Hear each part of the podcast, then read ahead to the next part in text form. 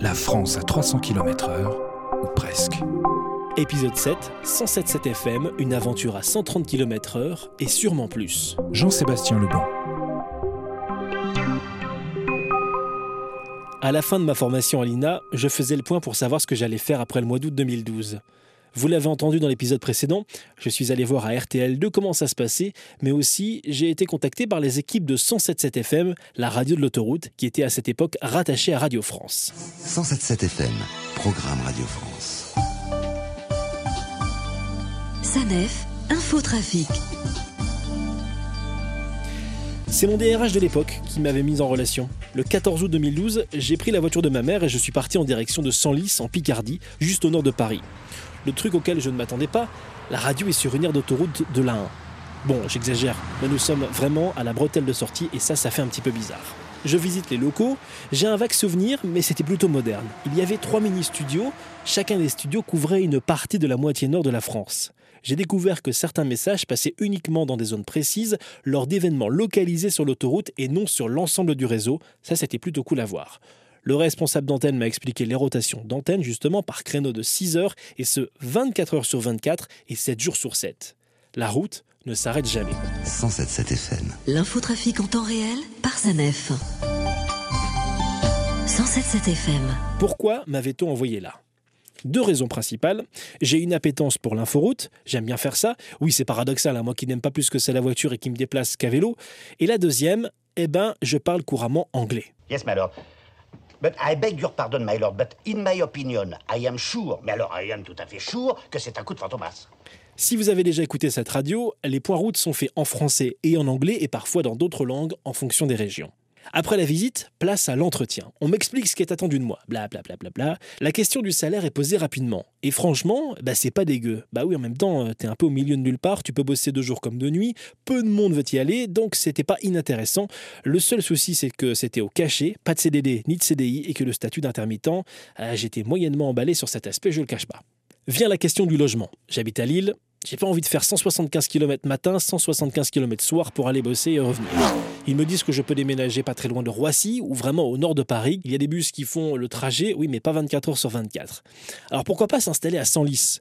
Les loyers sont élevés, me disent-ils. Je leur dis que je paye 600 euros pour 50 mètres carrés dans la métropole lilloise. Ils me répondent avec un petit rectus qu'ici je pourrais avoir à peine plus qu'une place de parking, car c'est soi-disant une banlieue chic au nord de Paris. Mais c'est ignoble chez vous. Comment peut-on vivre dans un courbi pareil Bon, soit. J'ai dit que j'allais réfléchir. Siam m'avait accompagné à Senlis. Je suis resté moins d'une heure dans les locaux de 107.7 FM. Nous sommes allés dans la ville de Senlis pour faire un peu le tour et on a vu tout de suite que bah, on n'allait pas se projeter pour vivre là. Je continue à réfléchir car on me propose euh, un an de contrat, c'est pas négligeable. Nous rentrons à Lille. Ça fait quand même beaucoup de route pour pas longtemps sur place. Le 28 août 2012, j'ai un rendez-vous avec mon DRH à la maison de la radio pour faire un point sur l'année INA qui s'est terminée et mon avenir à Radio France. Je lui fais un point sur l'entretien à 107.7 et sur ma réflexion encore en cours et ma volonté de faire aussi du France Bleu.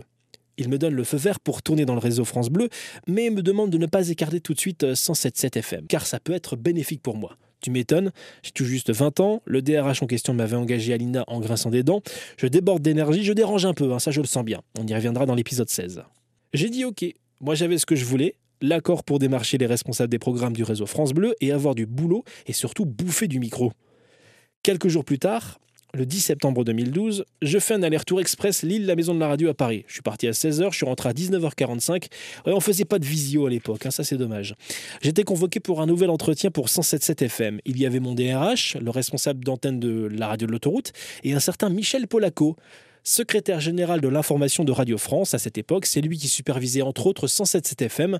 Je suis devant ces trois messieurs. Alors il y avait une quatrième personne, mais alors pas moyen de me rappeler de qui il s'agit. J'en suis fortement navré. Nous passons en revue ce que j'ai vu à, 107.7, mon impression, mes attentes. Je leur explique que je ne suis pas en mesure de venir m'installer à Senlis, surtout si c'est pour un an et pas plus. Les avantages ne couvrent pas les inconvénients. Alors je les remercie de la proposition très intéressante professionnellement, mais c'est moi qui ne donnerai pas suite. Je repars à Lille, 2 heures de train, 1h20 de RER pour moins de 25 minutes d'entretien. Les visions ont du bon quand même. Hein. C'est ici que s'arrête l'aventure 107.7. Palpitant, non?